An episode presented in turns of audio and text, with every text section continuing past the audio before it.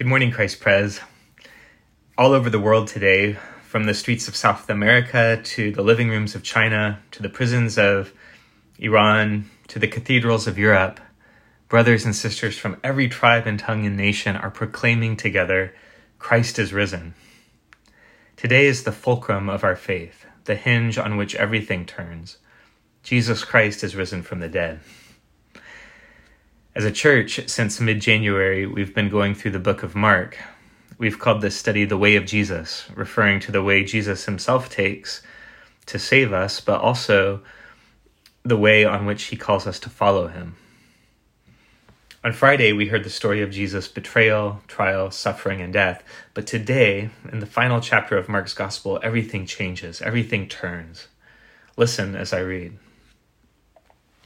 Mark chapter 16, verses 1 through 8. When the Sabbath was past, Mary Magdalene, Mary the mother of James, and Salome bought spices, so they might go and anoint him. And very early on the first day of the week, when the sun had risen, they went to the tomb. And they were saying to one another, Who will roll away the stone for us from the entrance of the tomb? And looking up, they saw that the stone had been rolled back. It was very large. And entering the tomb, they saw a young man sitting on the right side, dressed in a white robe, and they were alarmed. And he said to them, Do not be alarmed. You seek Jesus of Nazareth, who was crucified. He has risen. He is not here. See the place where they laid him. But go, tell his disciples and Peter that he is going before you to Galilee. There you will see him just as he told you. And they went out and fled from the tomb, for trembling and astonishment had seized them, and they said nothing to anyone, for they were afraid. This is the word of the Lord. Thanks be to God. Not long after Libby and I moved to Richmond, we moved into a little house on South Meadow Street. Emphasis on little, very tiny. Within the kitchen uh, was an efficiency washer and dryer, and whenever it would run, it would shake the entire house. When we first started living there, this was a major disruption. We'd be going about our business, and then whatever cycle it was would kick on, and the whole house would just begin to tremble. But you know what? It wasn't long after moving into the house that we stopped noticing the washer and dryer. The thumping and shaking just blended into the background. Well, in 2011, the week before our youngest son Judah was born, my parents were in town and the whole house began to shake. My mom asked, Is that an earthquake? I said, Is what an earthquake? She said, Kevin, the whole house is shaking. I said, Oh, that's just our washer. Well, it actually was an earthquake. It shook our neighborhood so hard that a huge oak tree fell on a house next to ours. I barely even noticed. 2,000 years ago, there was a world shaking event so powerful that it rocked everyone who heard it. Jesus, the one who was crucified, is no longer dead. He is risen from the grave. This was a world rattling proclamation, so bracing that it literally changed the world at the time. The Christian movement exploded and, and, within 20 years had taken over the Roman Empire. It eventually became the largest religious movement on the planet the message of the resurrection changed the world. But here's the problem. After 2,000 years of Easter celebrations, after hearing the message that Jesus is risen over and over, after filling up this day with so many trivialities like bunnies and eggs and marshmallow peeps, we can barely hear the message. We've acclimated, we've grown numb to it. The whole world is shaking. We say, Is what an earthquake? So here's a question for us as we look at this story this morning. How do you know if you're really hearing the message of Easter and not just hearing it, but really receiving it, really being shaped by it, really being shaken by it? Let me highlight three signs our passage gives us. First, if you're really hearing this, if you're really being shaken by it, your mind is challenged. Second, your heart is comforted. And then third, your life is changed. Okay, so first, your, your mind is challenged. Jesus died on Friday afternoon, and they placed him in the grave soon after, but because the Sabbath started on Friday at sunset, they didn't have time to prepare his body. It was forbidden by Jewish law to do this on the Sabbath. So, chapter 16, verse 1 picks up after they had waited until the Sabbath was over. Early in the morning, maybe around 6 a.m., these three women headed to Jesus' grave. Let's be clear about why they were going to the tomb. Not to celebrate Easter, not to be the first witnesses to the resurrection. No, they were going to anoint Jesus' dead body. Like, they weren't just bringing the spices along in case Jesus was still dead. They fully expected Jesus to still be dead.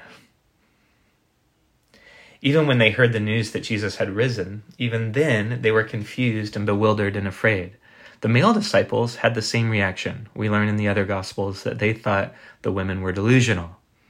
None of them could get their minds around this. They could not believe that this was true. Why? Well, here's why. Because in the first century, dead people stayed dead. I'm not an expert on the ancient world, but I can say with total certainty that dead people were just as unlikely to rise from the dead in the first century as they are in the 21st. Sometimes people say, well, we're reading an ancient document, and back then people were gullible and superstitious. They believed in miracles and mysteries and resurrections, but today we're people of logic and reason and science. We know how things actually work in the world.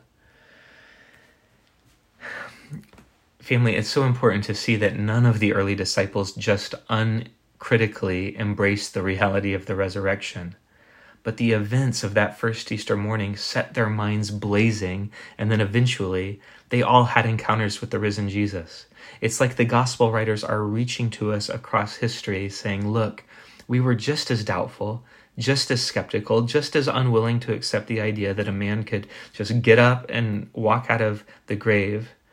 But against everything we thought or imagined or expected, it happened. Jesus Christ is risen. N.T. Wright puts it like this He says, The only reasonable explanation for how a group of skeptical, unsuspecting, demoralized, and terrified group of people could have been transformed overnight into a powerful movement that went willingly to their deaths and changed the course of Western civilization is that the resurrection actually happened.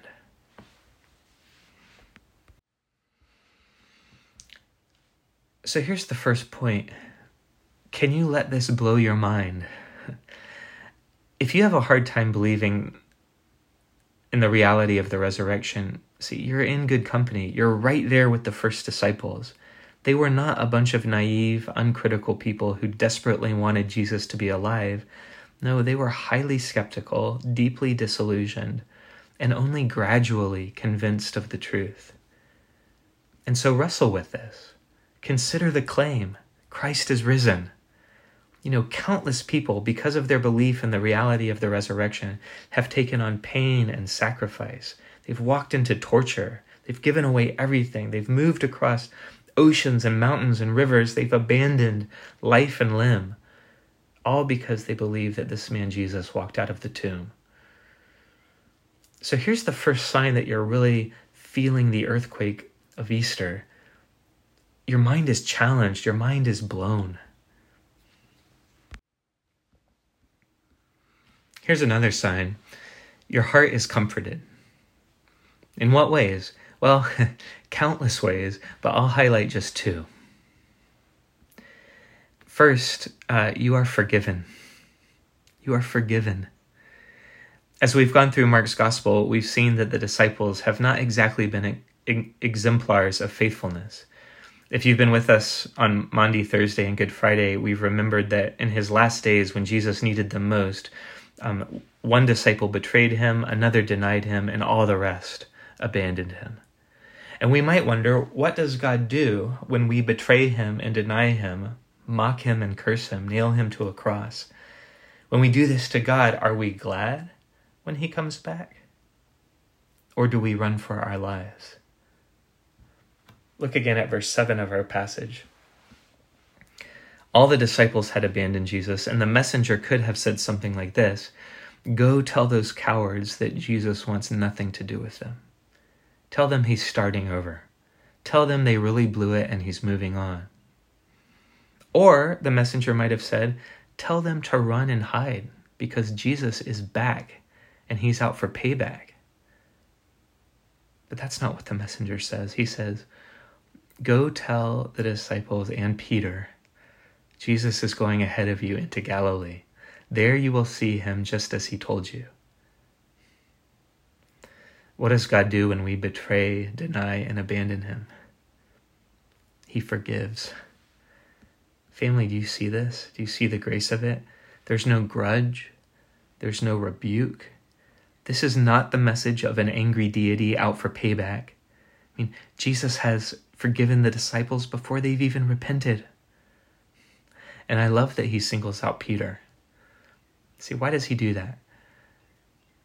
Just a chapter earlier, Peter was the one denying and cursing Jesus. And so you can imagine all the disciples are gathered together, and the women come in with the message that Jesus wants to meet up with the disciples in Galilee.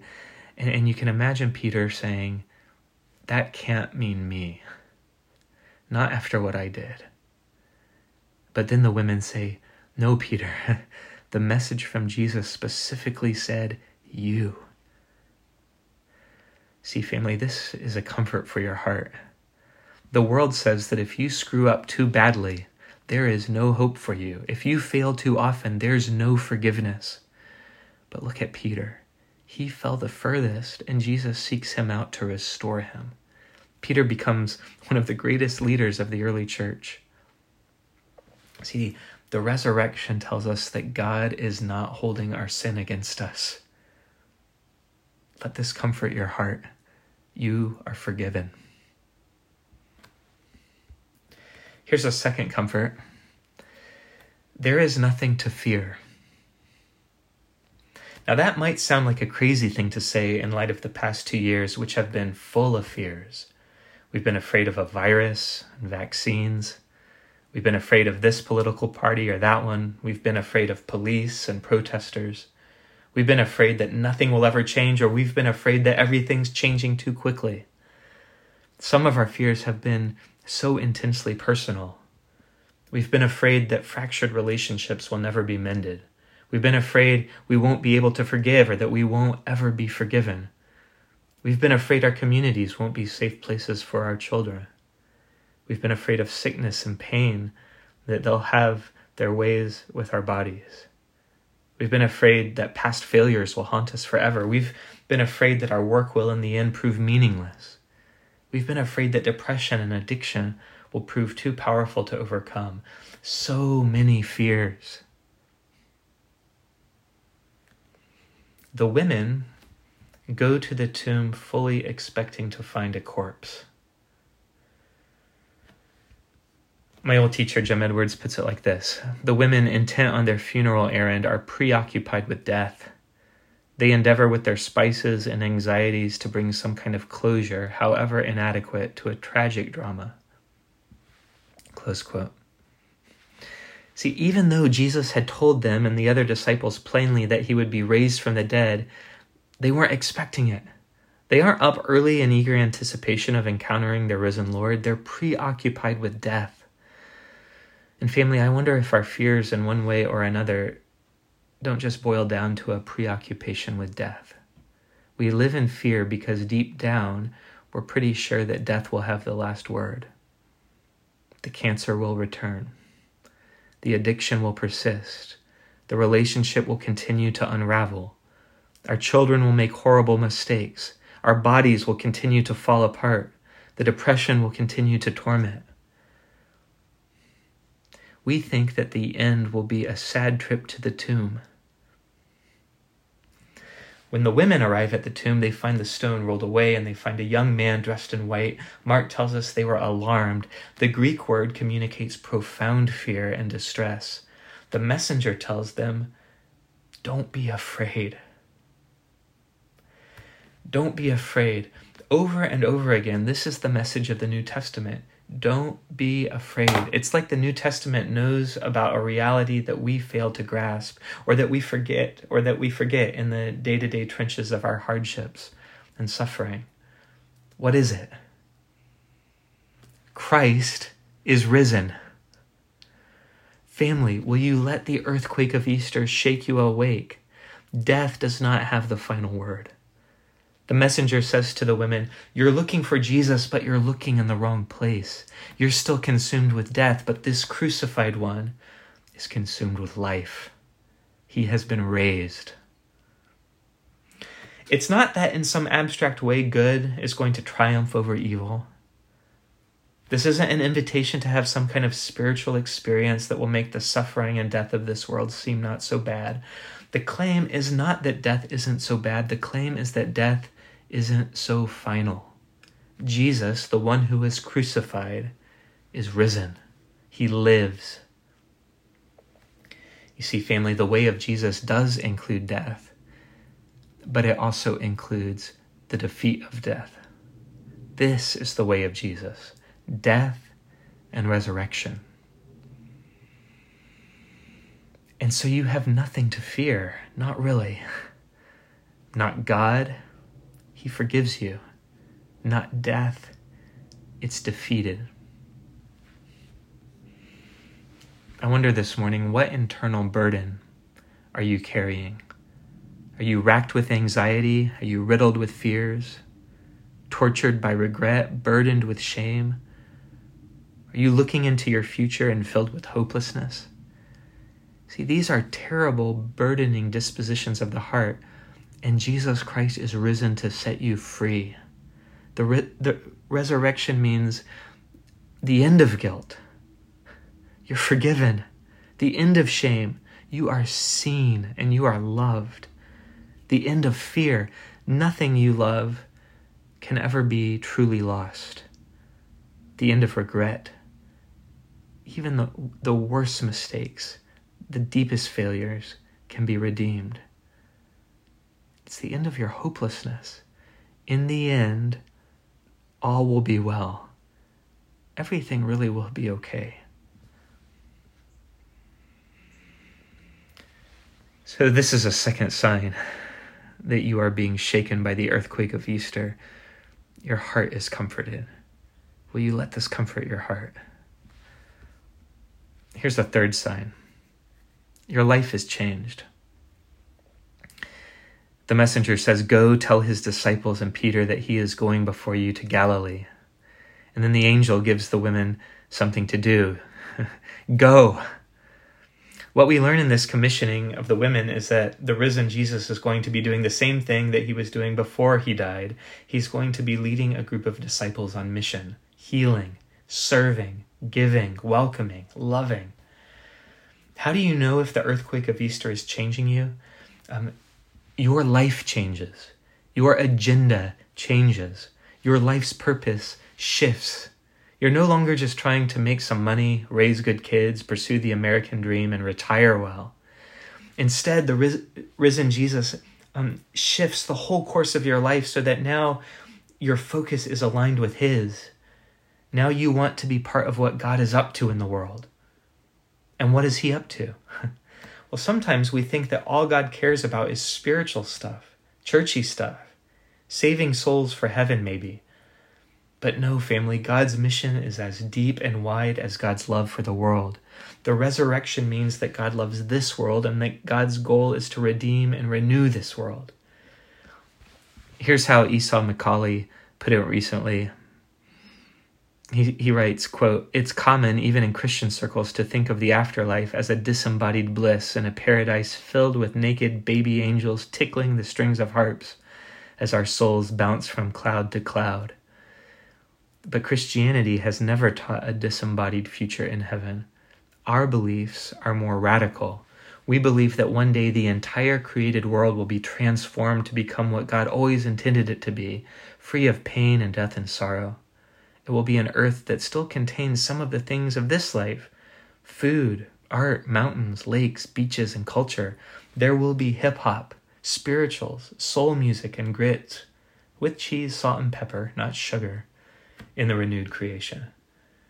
Christians believe that our bodies will be resurrected from the dead to live in this transformed earth.